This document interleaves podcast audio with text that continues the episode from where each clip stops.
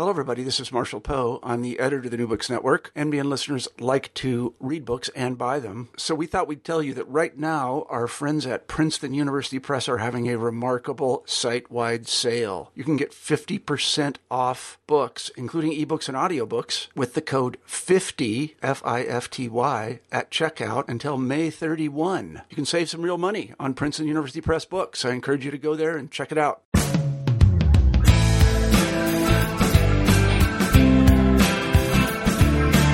Welcome, everyone, to this podcast. I have with me author Paula Huston, and she has a delightful new book, A Season of Mystery, and we're going to spend the next hour or so talking about that um, that book. Um, welcome, Paula. Thank you very much. So let me read a little bit of, of introductory material for those of you who, who don't know about Paula or her work. Paula Huston wrote literary fiction for more than 20 years before shifting her focus to spirituality. She is the author of the critically acclaimed novel Daughters of Song from Random House, 1995, which the Baltimore Sun called far and away the best book yet about life in the classical piano world at Peabody Conservatory. Nominated for the Commonwealth Club of San Francisco's Gold Medal for Best First Novel, it was also chosen by the Christian Science Monitor for its first novelist debut review and selected by the Music Book Society and Performing Arts Book Club. Her short stories have appeared in numerous literary quarterlies, including American Short Fiction, North American Review, Missouri Review, Massachusetts Review, Virginia Quarterly Review, Story, and, and a number of others, and were twice selected for the Best American Short Stories list. And, and I was delighted to read, Paula, that you are a National Endowment for the Arts Fellow. You've served on the National Screening Committee for Fulbright Awards in Creative Writing. It says here she taught writing and literature at Cal Poly San Luis Obispo. I, I lived in the Bay Area for, for many years, and it's a San Luis Obispo is a delightful part of the country, and you served as a core faculty member of the California State University Consortium MFA in creative writing for many years. And it says you are currently teaching creative nonfiction in the Seattle Pacific Low Residency MFA program. Um, let's see, then a little bit more, and I hope I pronounced this right. Um, a Camaldolese Benedict, mm. Benedictine oblet? go ahead. Go ahead. Good. Yes, you got it almost. Camaldolese Benedictine. Okay. And uh, yeah, it's a branch of um, the Benedictines that goes back about a thousand years. So.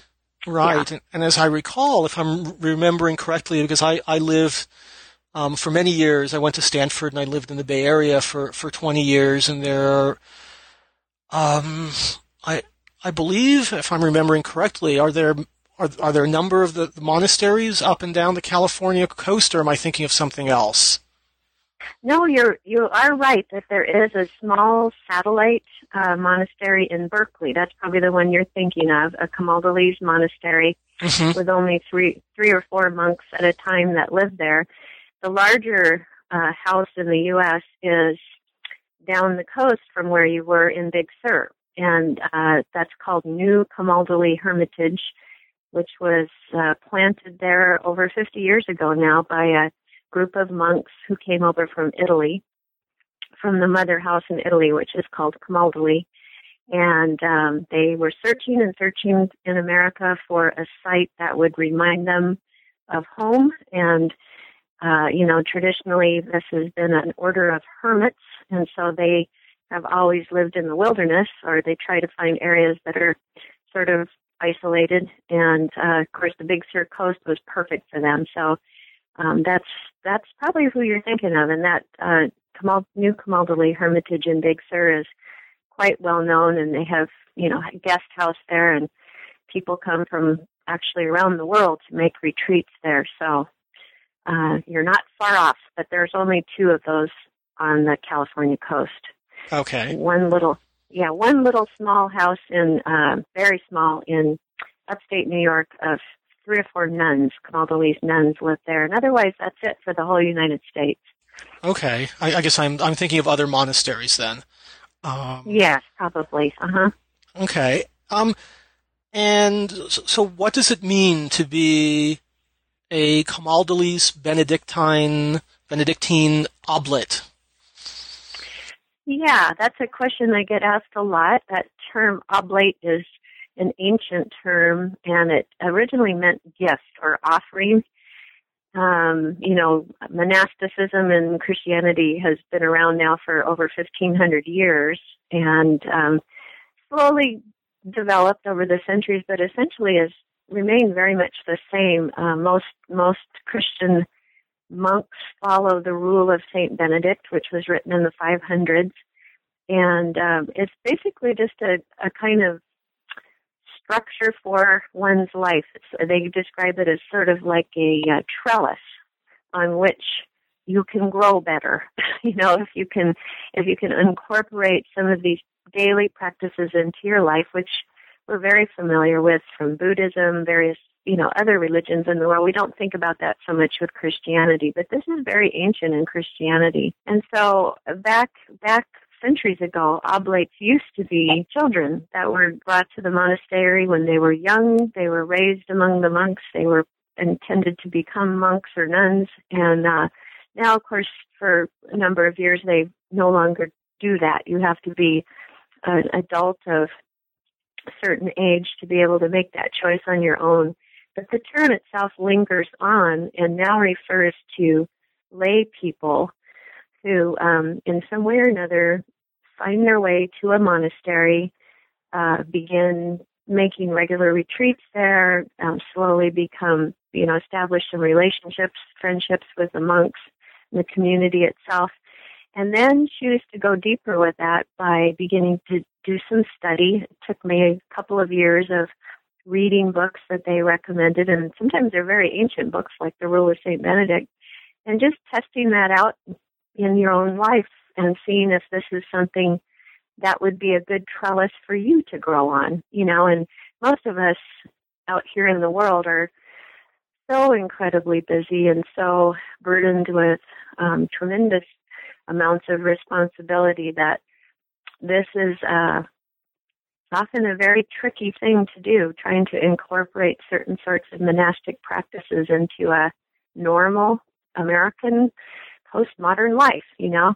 But once you have tested that out for a couple of years and done the reading and talking with the monks about it, um, those who want to pursue it, go ahead and make a vow. Just a very simple vow, but it's to the best of my ability. I will try to follow, you know, incorporate the spirit of the rule of St. Benedict into my normal daily life and remain connected with the monastic community. And there's a second little rule that goes with that, which is a rule having to do with um, daily practice of silence and, uh, if possible, solitude, um, because this is a contemplative order, which means they spend a lot of time in silent prayer.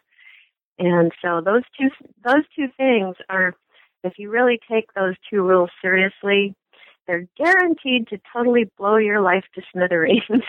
and that's really what happened to me and pretty much all the other oblates I know. We we think we're doing something very kind of quiet and private and we don't realize the implications of taking that into our lives are enormous and um so that's what an oblate is and you know you continue to be married you continue to be in my case a a mom and a grandmother and maintain all the relationships you have uh, in the world, but you do it with a kind of constant awareness that you're part of this this ancient tradition and do your best. You know, sometimes you're a monumental failure at it, but it's uh, it's been a wonderful thing. I've been an oblate now for almost 15 years, so it really has shaped my life in ways I never would have predicted. It's it's I'm I'm very intrigued by everything that that you're saying. In in particular, I'm going to be um, 50 in December, and I've I've mm-hmm. always thought of myself as, as someone who hasn't been so attached to the material world and, and someone who's had an awareness and continues to have an awareness of spirituality of of something beyond, of something other going on than what what we're all doing, you know, running around and and collecting things in this material world. And I've realized that um, I think I'm not as as innocent and as advanced as I think I am because I have certainly been pulled by by many of life's draws. But but as I you know, as as I as I go into the second half of my life consciously, I realize that I'm not going to be here forever. And, and then when I picked up your book, there was something that called to me about, um, and I, am not sure I can quite put it into words, but the I'll try the the whole idea that there really is something more important, and that a contemplative, a mindful, or reflective life really can offer us something and in particular, I, I would expect that a lot of us, as we age, and and maybe have gathered up all the shiny objects and um, you know have had the successes of life and are wondering, you know, there's got to be more than this. Um, mm-hmm. I would I would imagine a lot of us baby boomers are very um, more receptive than we were ten or twenty years ago to what you have to say. Yeah, I think um, it's a it's kind of a classic existential moment. I think um, it's not you know peculiar to any one religious practice or even culture. Uh, I think that there's a point in at least in the lives of reflective people when they suddenly say, "Is this all there is?"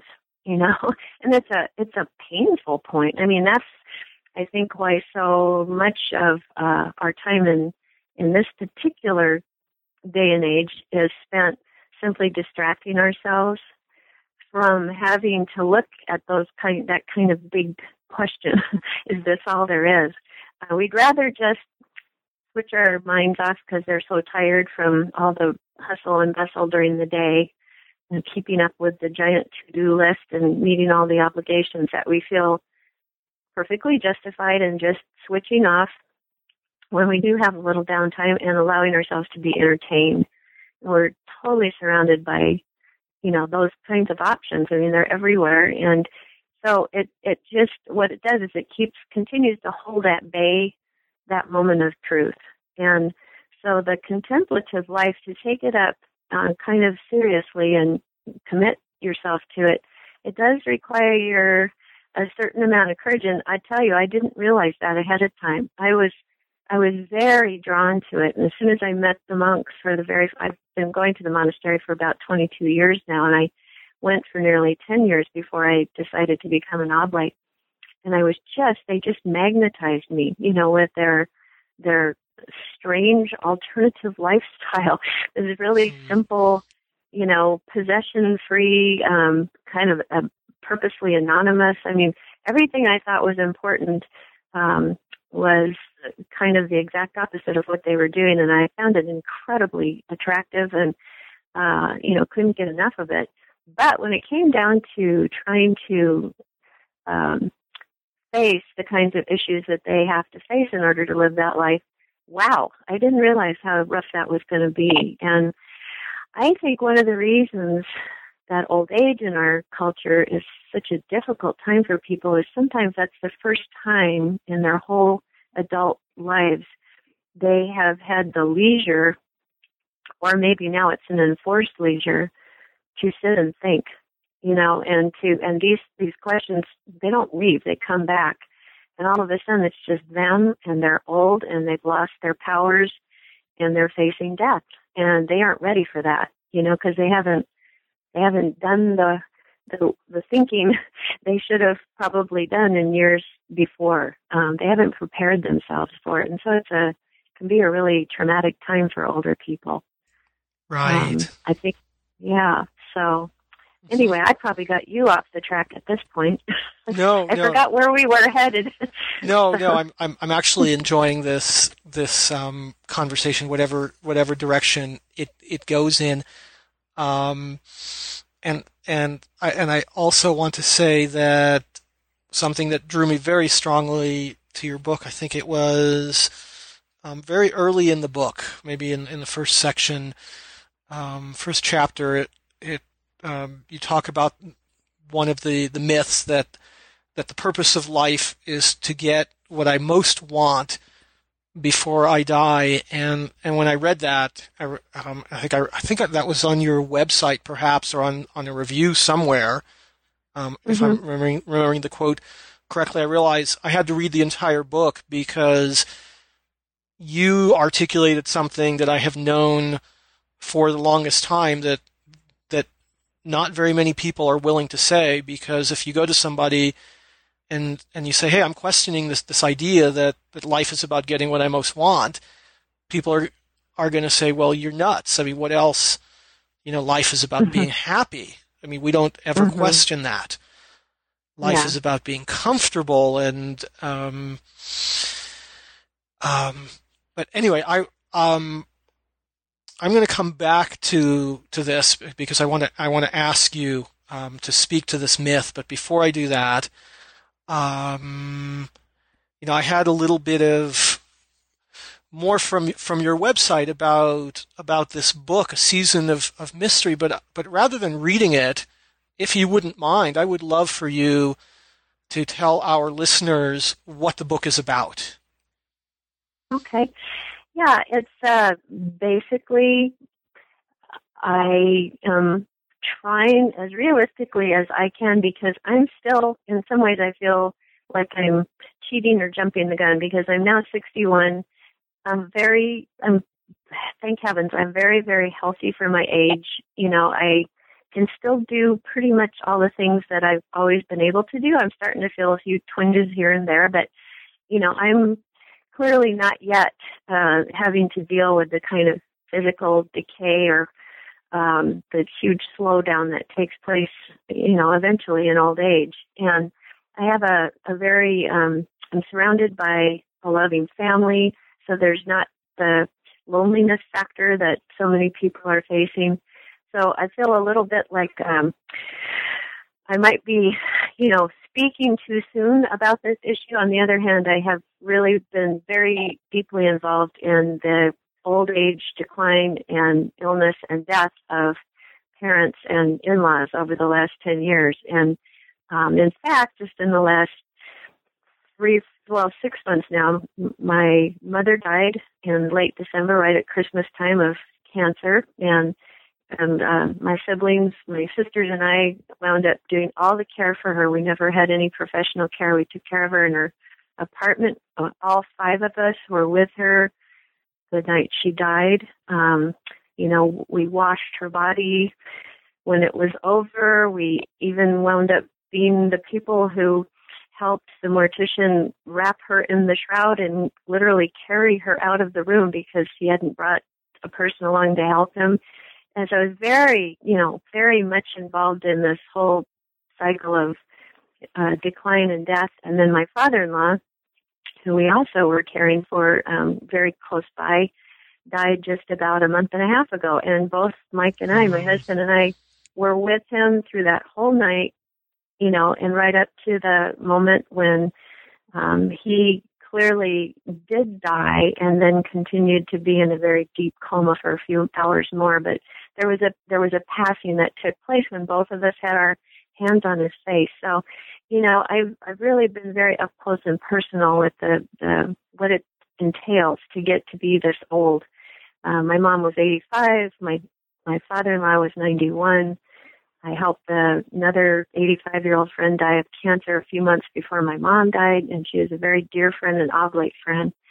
So mm. I've, you know, I've I I can see what's ahead, um, and I've been able to see how enough people now have died in my life recently that of old age that I've been able to see how differently uh, they've handled this and how what has helped them to handle it with some courage and you know even even enjoy part of the adventure of it versus the folks that are just defeated by it and i yes. guess that that's what i the reason that i wanted to write the book and And I really felt when I began thinking it through that the people who seemed to handle it best and just um, just make the assumption that this was you know going to be happening to them like it happens to every single human being who's ever born, and let's prepare for this. You know, prepare for it um, psychologically and spiritually. Um, you know, say goodbye to the people we need to say goodbye to, make amends where those need to be made, come to terms with our failures and our guilts and all that kind of stuff, and just clear, you know, clear things out and and so that we really can be present for what's happening. And um, that was that was kind of what triggered the whole the whole project. Um, and once again, I've lost track of your original question, Saul. Oh no, no, no, no, no, no problem. What? Um, okay. No, you've answered one of one of my other questions of what what inspired you to write a book about aging. And what what's mm-hmm. intriguing to me, I'm, I'm holding your book. It's titled "A Season of Mystery," and the subtitle is 10 spiritual practices for embracing a happier second half of life and and I am I'm delighted that you're writing a book that isn't about what our culture, the American culture for the two of us, is wanting us to embrace instead, which is, as you write about, you know, take the anti-aging supplements and do more personal growth work, you know, towards accomplishing more and, and doing everything on the bucket list and, and all of that, but it's it's about it's about being happier without necessarily accomplishing more stuff in the world. Right. right. That, that's that's a facet of the book. Yeah. Yeah, absolutely. So now I remember your question, which is, what's this book about? yeah. Yes. And that's that is what it's about. It's about. Um, I felt like the the the myth you just talked about that the purpose of life, you know, is to try to get as much uh, get what I want before I die is the very thing that prevents us from facing up to what's happening to us um, in a kind of uh, with the eyes of reality instead of fantasy, and that the fantasies continue to impede us from that. And so that's what I'm trying to do in the book and try to offer people other ways to look at what's going on without diminishing, you know, or minimizing any of the huge challenges that are involved in all of this.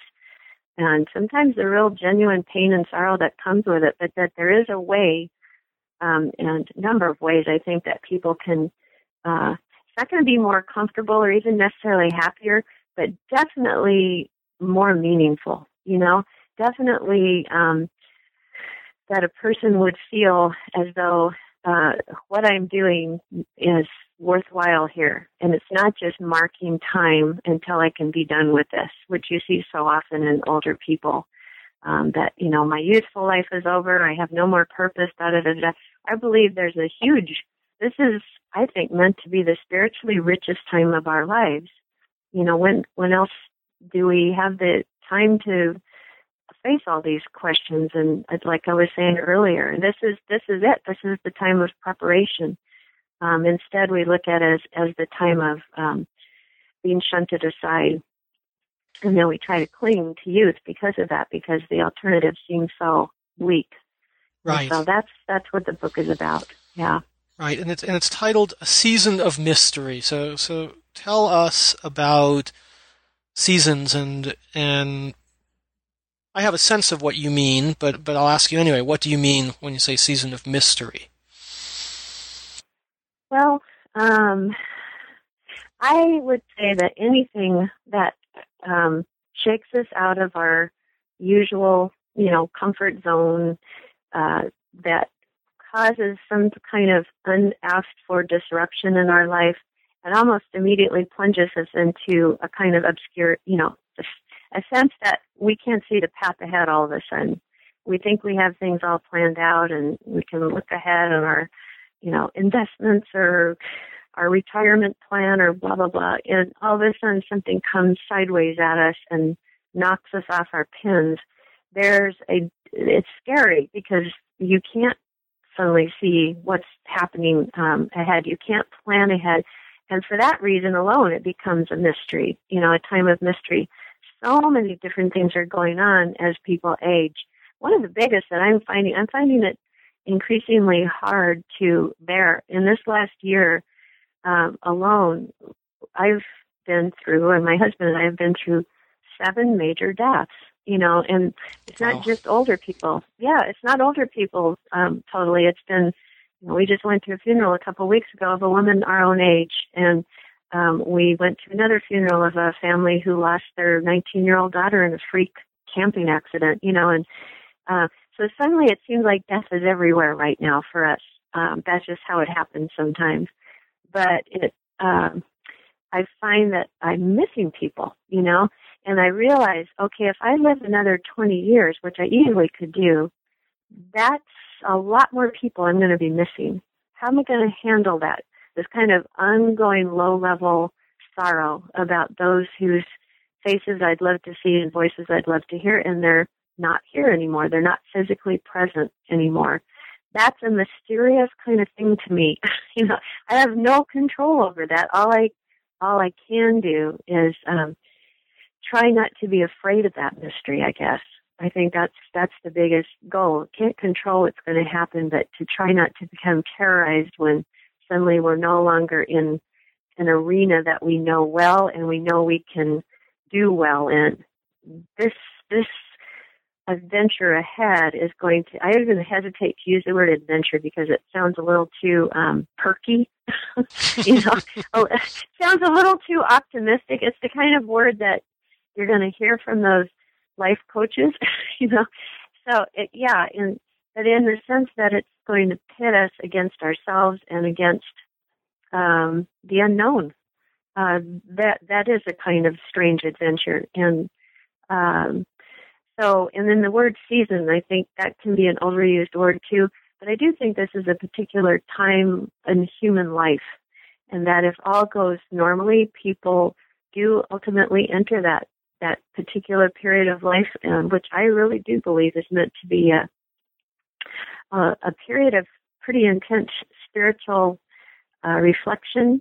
You know, a chance to look back before we are hit with dementia or something, uh, where we can look back kind of over a whole lifespan and with some, you know, with uh, what Thanksgiving for what we have had, with uh, whatever sorrow and regret we have over what we might have you know, inadvertently ruined in a relationship, um, all that kind of stuff is uh, is for that time of life, I think. Right, and and I I really appreciate the the thought. I mean, you, you didn't say it quite in these words, but you, you said essentially that leading a meaningful life is more important than leading a happy life and correct me mm. if, if, if I'm wrong, but that's the that's the sense that I'm getting that that as as a world we have been drawn to looking for happiness, mm-hmm. but but meaning goes a lot deeper than than whether we're oh, happy yeah. or not.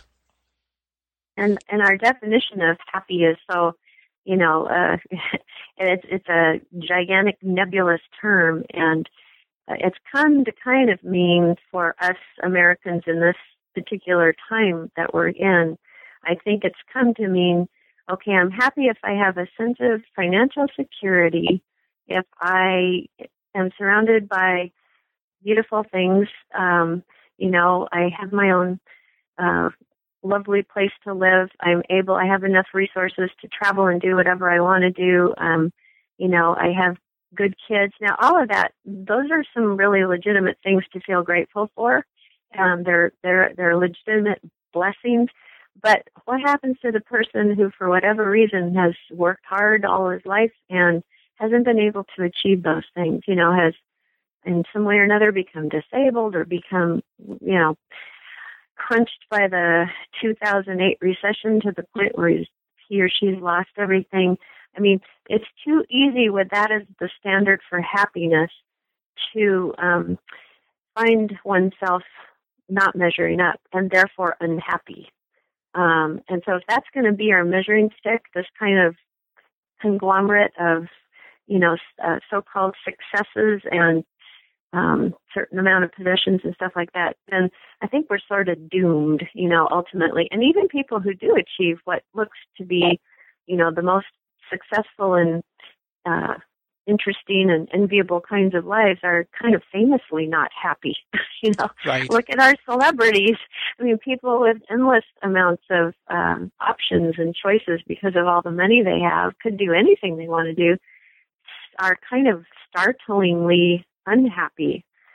Uh, so I think looking at happiness as a goal is kind of a recipe for disaster, and that's almost um, what heresy in our culture. You know, we it's right there in our our pursuit of happiness is a right that we have. I think that's though right. mm-hmm. instead, yeah, it really is, and it's enshrined. And then everything about our economic system is based on convincing us that I have something here that will make you happy. All you need to do is purchase it from me, you know. So we're bombarded, bombarded all the time by messages that happiness is what we should be striving for and here's how to get it.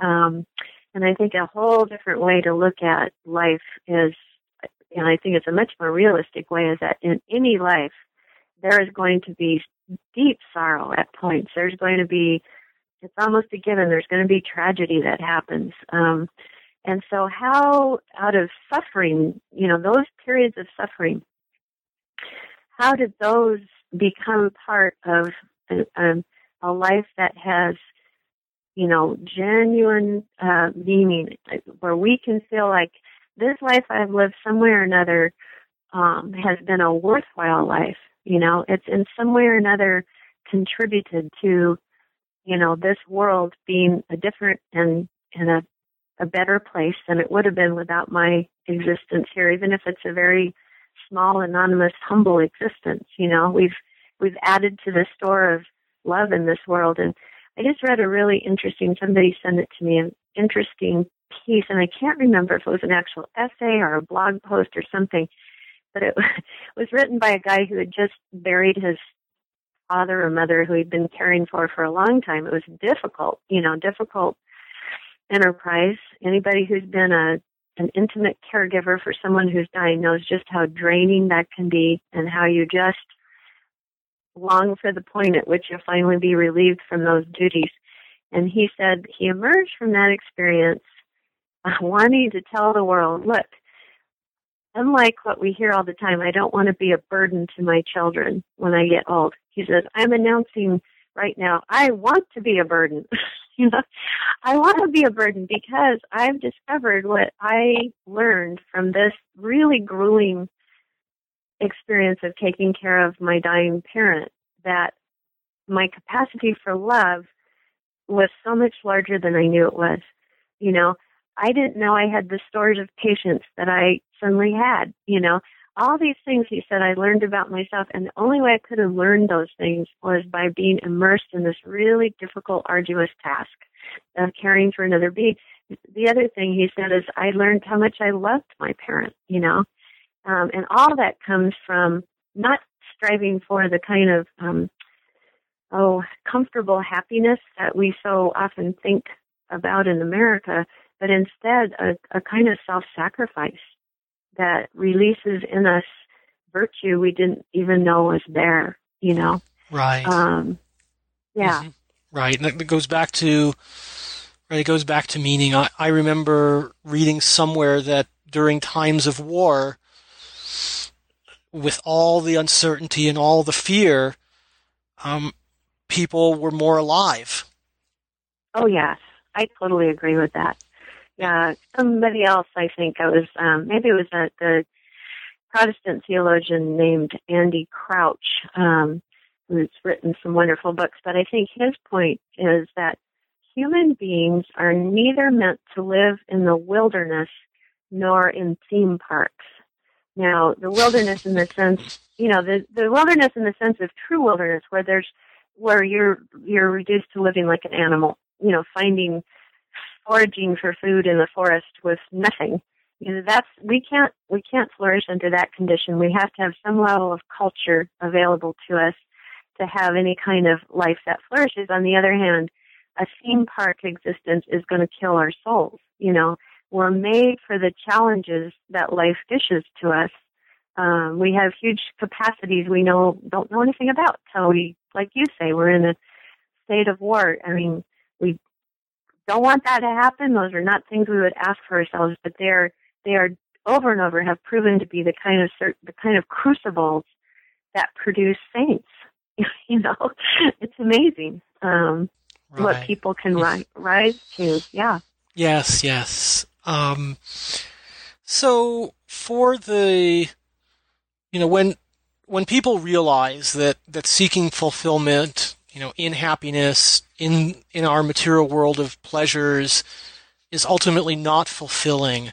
I'm wondering if you can help me tie this to the practices in the book. For those those listeners who aren't familiar um, with the book, it is divided um, into ten chapters, and each one can be a meditation. It can be um, can lead to a spiritual practice. Um, people can discuss this in groups. There are questions at the end of the book for contemplation and, and group discussion. But they, these chapters have titles like listening, delighting, lightening, settling, confronting, accepting, appreciating, befriending, generating, and blessing.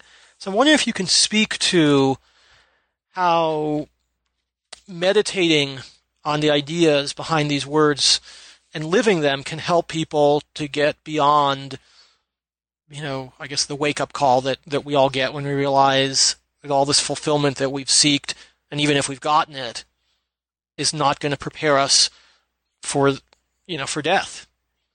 Yeah.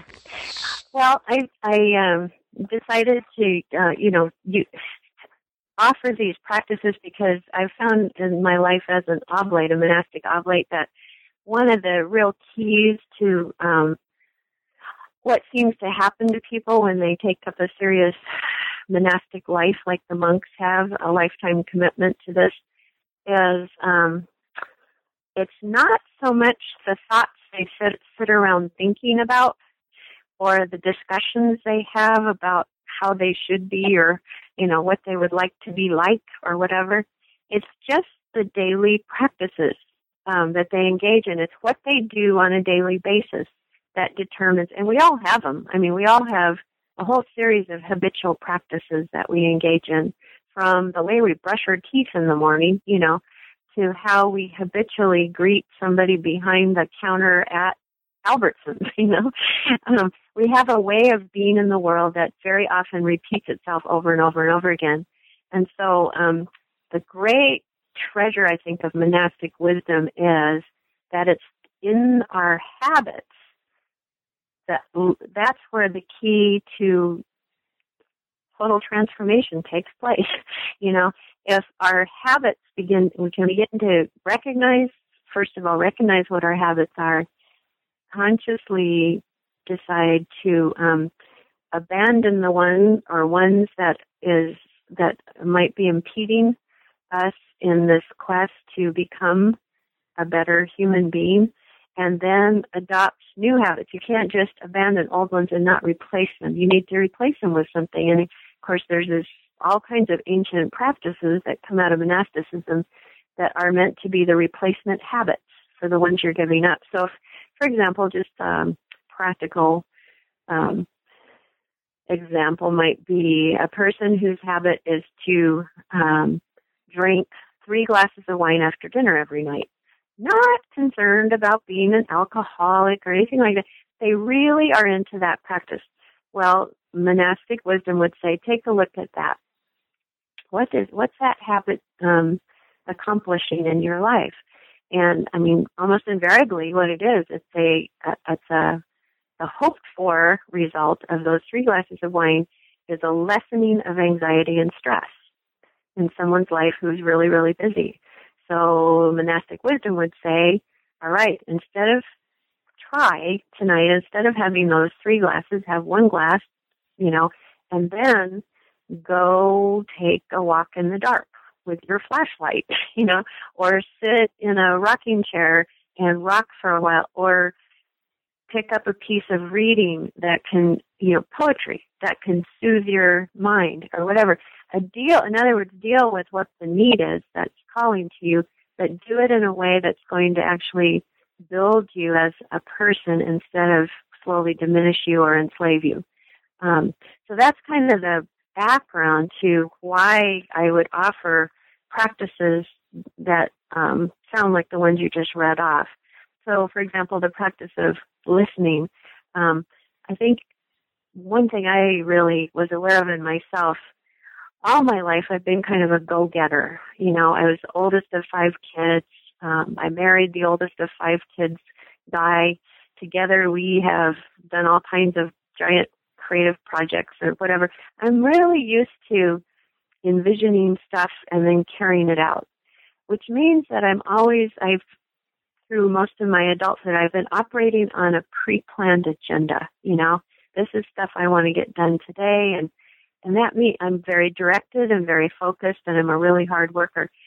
What I'm discovering as I begin to get older and and also among the older people I know who are genuinely doing a good job at getting older is they've let go of that.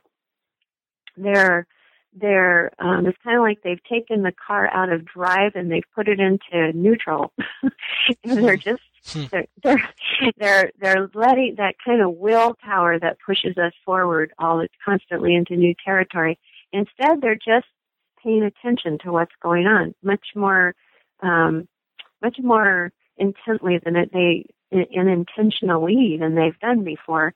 And I've found for myself, if I'm able to do that, if I'm able to consciously let go of the, you know, forward motion and just let the gears spin for a while and really attend to what's happening, and I use the term listening to describe that, it's really interesting what is unfolding all around me that I haven't been able to see because I've been too directed or focused on my own on my own things. And um, so that that's one practice.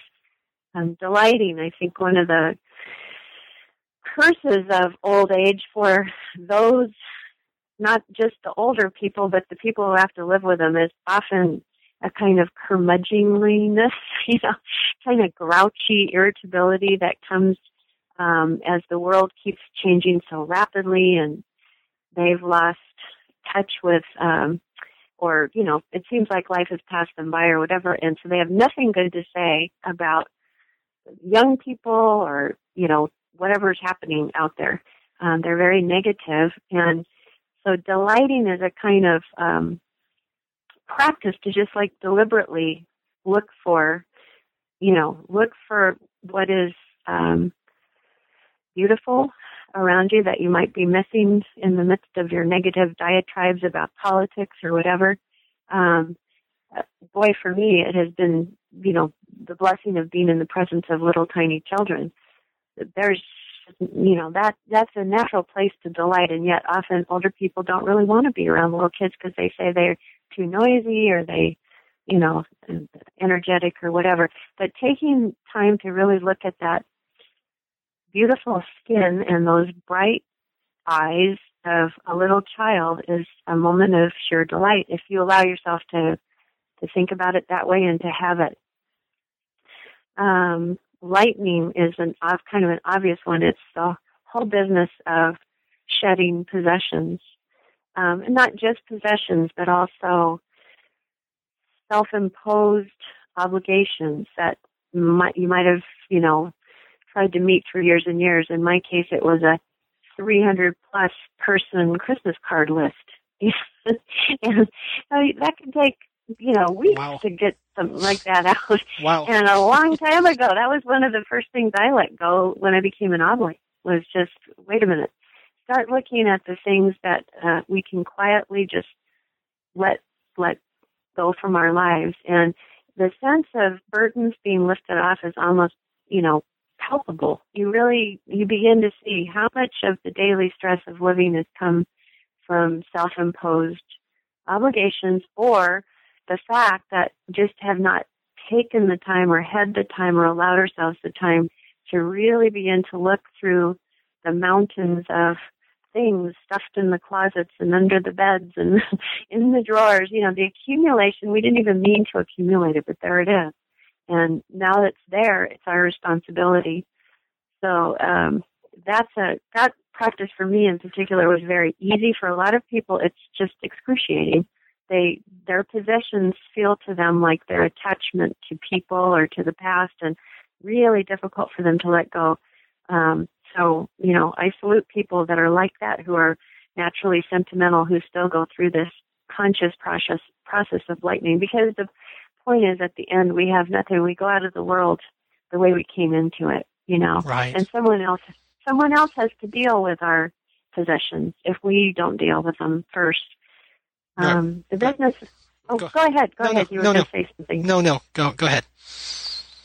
I just talking about um, settling was next next on the list, and settling for me is another version of taking the car out of drive and letting the gears spin. Um, I think one of the attributes of youth is that we're constantly we're constantly seeing the possibilities you know? It's and that's natural and that's the way we're made. And so i remember we used to take trips sometimes. We'd go on long cross country camping trips and we go through these beautiful little towns and various places. And i would always pick up a real estate magazine you know even though we were very happy where we were but i could not help but look at what the possibilities were and kind of dream about them we'd even go look at some drive past some houses on the list just to see and I would try out that life in my mind, you know. What would we have to do live here for a year or do this or take this job somewhere else or whatever? I think with another way to make old age easier is to simply say, this is it. I'm here. you know, I'm here. My, my roots are already in, in this place. And now I'm going to see how I'm going to appreciate the richness of having those roots rather than um, this kind of constant romantic quest for something better. You know, right? Uh, yes, that makes sense. Yes, and yeah, I'm, I'm. Yes, settling was an interesting chapter for me because that is so antithetical to what our world tells us. You know, especially you know as we get older, it's the bucket list that we have to mm-hmm. travel around the world and maybe live in in different cultures because we're not going to be here forever. So we have to have bigger and bigger adventures.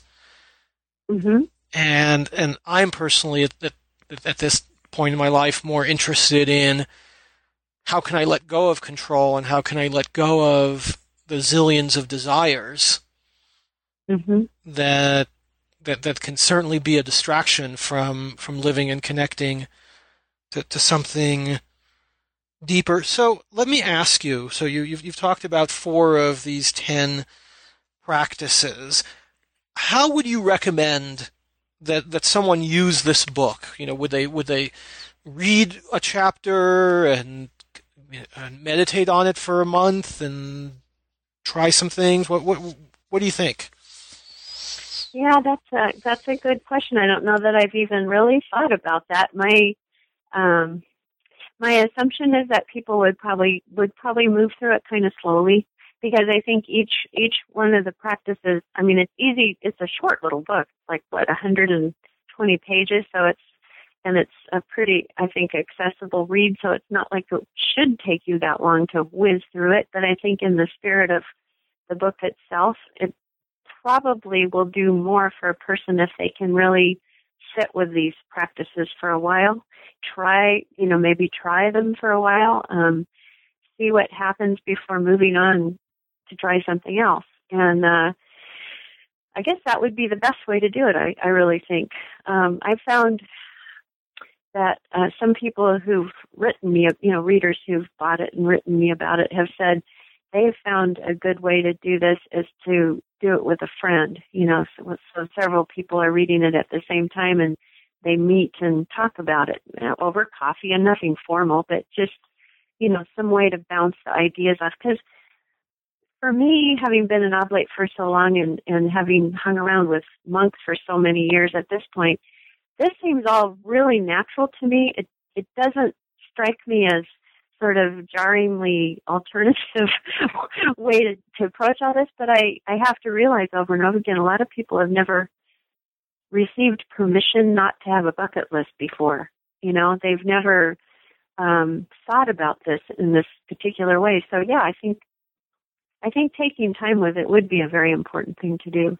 Yes, I mean that that that's that's my sense from from reading the book as I want to go back and read a chapter and meditate on the chapter and live the chapter and and see where what it opens up before going on to one of the other chapters and I'm not sure that I would do them in order. I think with with my personality I might just pick one that calls to me and yeah, that's that's fine. And none, you know, none of them are meant to be any more significant than others. I mean, that's just the way the list came out. But um, they don't necessarily have to be done in order. And I would say that's a good plan too, just to see what speaks to you. I mean, that's part of this whole business of becoming more, slowing down, divesting ourselves of as many obligations, possessions, responsibilities as we possibly can all in service of becoming more open and aware to what's happening to us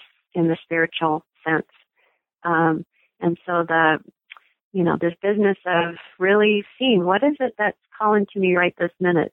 You know, it's funny how many people will say to me that the chapter on lightening is something that just really hits them where they live.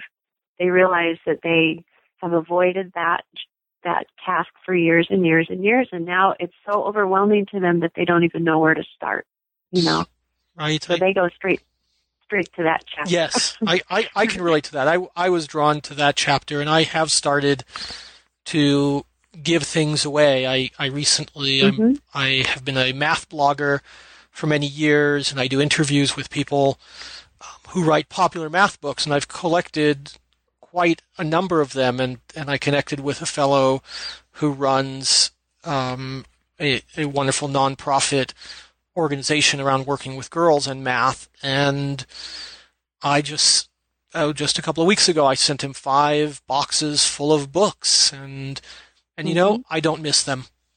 I was attached no. to them when I had them, and now they've given them away. I don't miss them for mm-hmm. one second. I'm I'm delighted to have the the, the shelf space um, for for new books that come into my life, um, which is not exactly about lightening, but at least it's about circulating. it's a step. Yeah, exactly.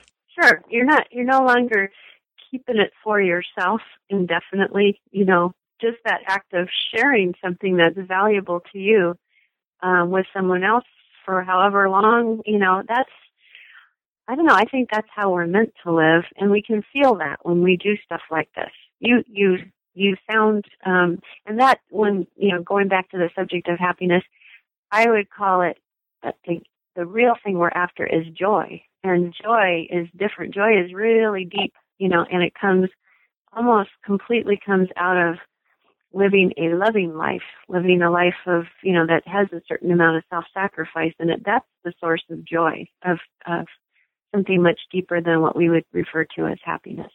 Ah, okay. So now you're leading into you read my mind into the, the, the next question, and and and you've talked about this throughout the interview, but I want to see if I can can get you to to distill it. Um, so remember in the beginning of the interview, I I read it um, something from your book where where you say the purpose of life, or this is one of the myths that mm-hmm. the purpose of life is to get what I most want before I die. I'm wondering if you can mm-hmm. speak to that and to the you know the the more important question is in, in your view what is the purpose of life? Yeah.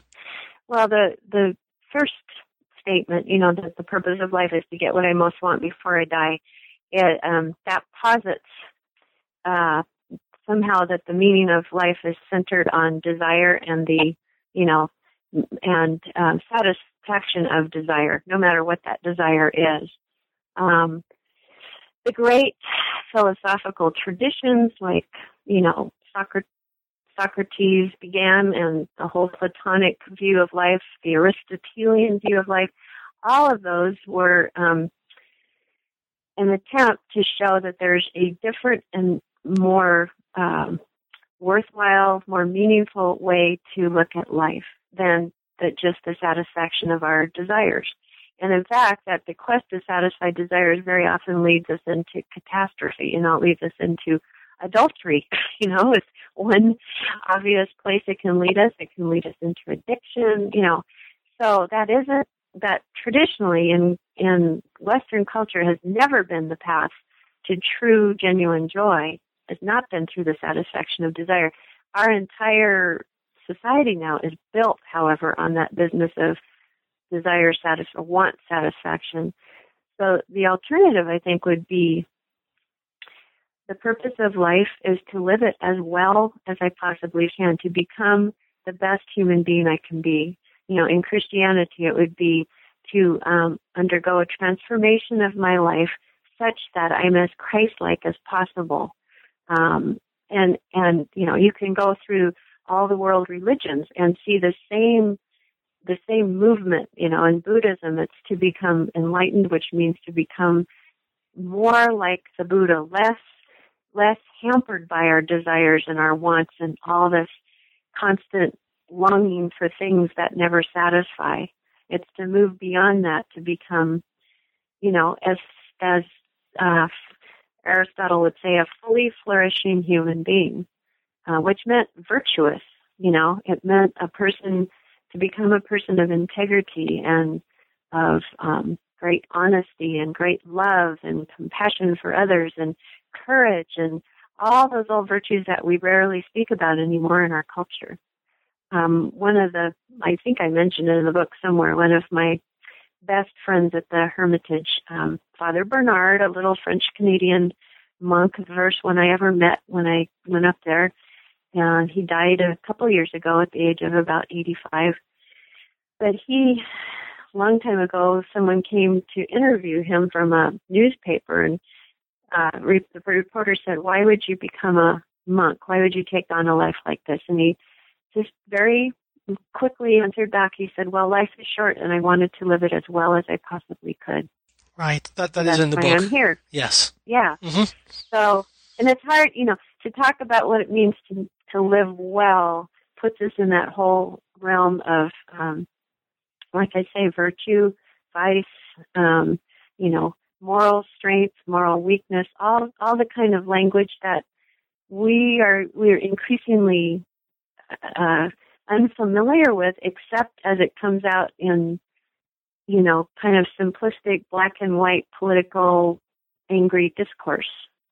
Uh, that's our only, yet we're all still deeply moral people. That's a huge um, aspect of who, it's what makes us human is our, our need for things to be good and to be right and our longing for goodness. But right now we're living through an odd time where we've, we've lost that tradition. And um, things have just become simply black and white. That's not how it is in the in the moral realm. It's a very nuanced, complex kind of thing. Human beings are complex creatures. Uh, but if there's something to aim at, you know, something that transcends simply our wants, that's what gives life meaning. That's what it does make it into some kind of odd adventure. So I hope that answers your question. Yes, it, it does, and it you know it, it very much ties into. I'm I'm I'm I'm in a phase in my life where I'm doing a lot of reading, you know, from from different spiritual um, mm-hmm. traditions, and, and and of course at at some core level they all say the same thing. They do, yeah. There's very very much, and the the one the dissenter it has been um, a kind of uh, focus, um, a, a hedonist philosophy that's based simply on pleasure. That's that's where it really diverges from what all the great traditions have always said about what makes a worthwhile, meaningful, fulfilled life. And um, unfortunately, we've bought into the the hedonist vision right now. Right, the hedonism and, and also narcissism has become. Oh gosh, yeah. You know, just just everywhere in, in our world. Um, let me ask you one other question, one other um, important question, and then and then I've got one question after that to to tie up this this interview. Um, how do you personally feel about the reality that, that you're going to die someday? Mm-hmm. Yeah, nobody's ever asked me that in an interview before. And that's a completely fair question. You know, there's someone telling everybody else to get busy and prepare for death, but how am I doing that? And, You know, I I what's been more difficult for me than thinking about my own death um, has been thinking about the death of relationships or the loss of relationships through death. So um, when I visualize old age, for one thing, my husband is 10 years older than me, and based on, you know, every statistic around, I will no doubt be outliving him. So I, what I think about when I think of death is the prospect of widowhood and how am I going to handle that? Um, I think about, you know, my little grandkids growing up and moving far away to go to college, not having, not having access to their lively spirits and being possibly unable to drive anymore so that I have to wait for people to come to me. I won't be able to hold my doors open like I always have and feed people around my table. All that goes through my mind as more uh, scary for me, you know, and uh, the thing that I really need to prepare for spiritually than really thinking about my actual physical death.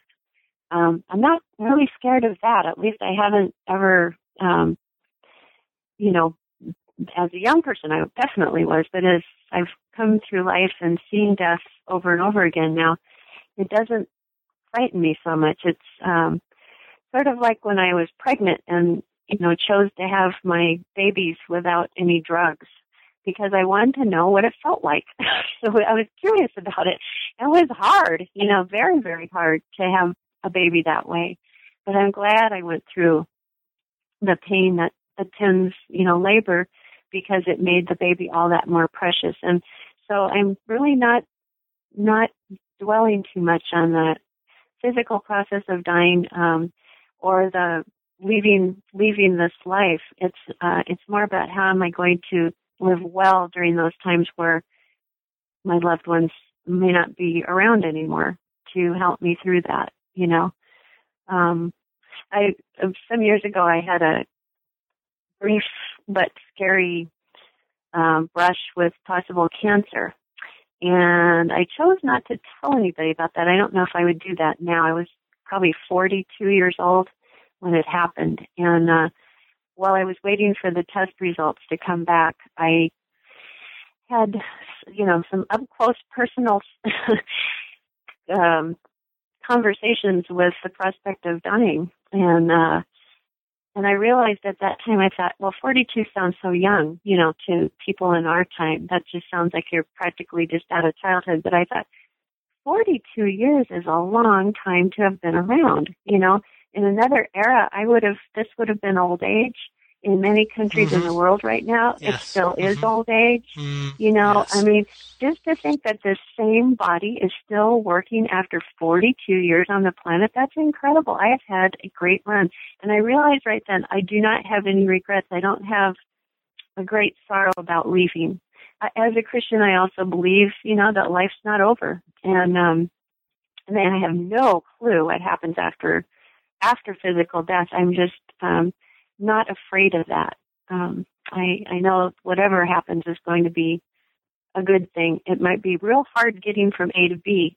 you know, might be some tough stuff to go through to get there, but I, I don't, I'm not concerned about that part of it. I don't know if that answers your question or not. Yes, it, it, it does. And I, and I very much appreciate your, your sincerity and, and your humility in answering the, the question. It, it, it certainly helps me, and I'm sure that, that your answer helps a lot of people who will be listening to this because it is taboo in our culture to ask people, well, how do you feel about dying? Right? Mm-hmm. It's, it's, and it's part of, um, but, but, you know, you know, since I, I sent you the questions in advance and, and gave you the, you know, the, the power to say no, you can strike that question. I knew that, that you would be okay um, with the question, but even even under those circumstances, a lot of people won't go there and risk asking the question because it's not something that we talk about in public or with, with people that we're not intimate friends with. So, right. but, but but it's a very important conversation, and I have done some volunteer work um, around hospice, and and I had an experience of being with a woman when she died, and and there was no drama. She just stopped mm-hmm. breathing. It took me a minute or two to realize that okay, I think she really is gone. Yeah. Um, but it, but it's I, I feel it's really important to to not run away from from that conversation of, of, of how how we really feel about death. Mm-hmm. Um, yeah. Yeah. So then, so so thank you for that. And then, then my final question is, um, I think this one's this one's a bit lighter. Um, lightening, I am lightening the questions. Is um, so so you said early in the or earlier in the interview, and it sure feels like we've covered a lot of ground in, in only about an hour. Um, that you're someone who likes to take on um, lots of projects, and and and and you also said that, that you're willing to, to look at that and and maybe even consider um, slowing down. But um, I'm wondering, is there a next book? Is there a next project? What is what is next for you? Well, I uh, actually I have officially been on a year of sabbatical, which is now officially over, and um, the sabbatical mostly entailed uh, not taking on any new book contracts. Um, you know, because for the last 10 years I've been writing all spiritual books. After my novel came out in 95, um, I wrote a second novel which didn't get published. And then shortly after that, I wound up being asked to start doing spiritual nonfiction. So I can't remember what seven books or something. And it's been a lot. I've been working pretty hard in these last ten years, and um, but I while I was off for the sabbatical, I and I was being very good about not signing contracts or I stopped all public speaking during that year and just focused. I I do have my students, you know, from the MFA program. But I received a call from an editor friend who said, Paula, do you have any novels laying around anywhere? And I said, novels? I haven't written fiction in years. And he said, well, I know you used to write it all the time. So he said, I'm starting a new literary imprint with um, a publisher who's already well established. And he said, we want to bring five novels out in the next two years. And so if you've got one, please send it to me. Well, long and short of it is I have a novel coming out August 1st from this this new literary imprint which is called Slant Books and the name of my novel uh, which is much bigger than a season of mystery it's about 350 pages long and it's uh, called A Land Without Sin and it's set in Chiapas, uh, Mexico and also Guatemala in 1993 on the eve of the Zapatista revolution. Mike and I happened to be down there when that happened, and uh, so it's about a young priest who disappears from American priest who disappears, and his sister, who's a photojournalist, who's very much um, kind of a hardened, you know, cynical person who's done a lot of war zone work over the years. She comes to Chiapas to see if she can find him, and and she takes a job working for a um, an archaeologist, a Mayanist, who, who uh, is on a quest of his own and has his own family, and so it's an it's a uh, kind of a double, almost a double mystery going. One is where is this priest and is he alive, and the other one is what is this Mayanist trying to figure out in his snooping around all these tombs with this hired photographer. So that's the plot of the book, and I'm. It's been so fun to work on fiction again after all these years, and I'm I'm hoping I'll get a chance to do a couple more novels after this. You know, because it's been a great time. So, yeah, that's it. that, that's exciting. That, but one thing I'm confused about. So this was was this the book that you wrote that that was not yes, published? It, it was. It was uh, the book I originally wrote it back in 1996 or 7. Um, yeah, my first novel came out in 95, and so I began working on this book right after. And at the time, it was under contract to Random House, and, um, you know, it was still uh, not a good time for um, anybody with uh, who's speaking in any way about religion uh, seriously to approach or have a New York publisher involved. They just were not doing that back then. And so I think that they reached, they didn't want to publish the book because it was about this priest. And, um, you know, and now once I was asked whether I had a book laying around and dredged it out of the shelf where it had been sitting all those years, all dust covered and, you know, in this Kinko's box with spider webs in it. I realized it was also not complete at that time, but they didn't like it enough to go through the editing work it would have taken to bring it up to snuff, and so they just let it go. Well, the new editor uh, really loved the story and did a tremendously helpful editing job on it by just asking me the right questions. And so the book itself has really transformed since that original novel.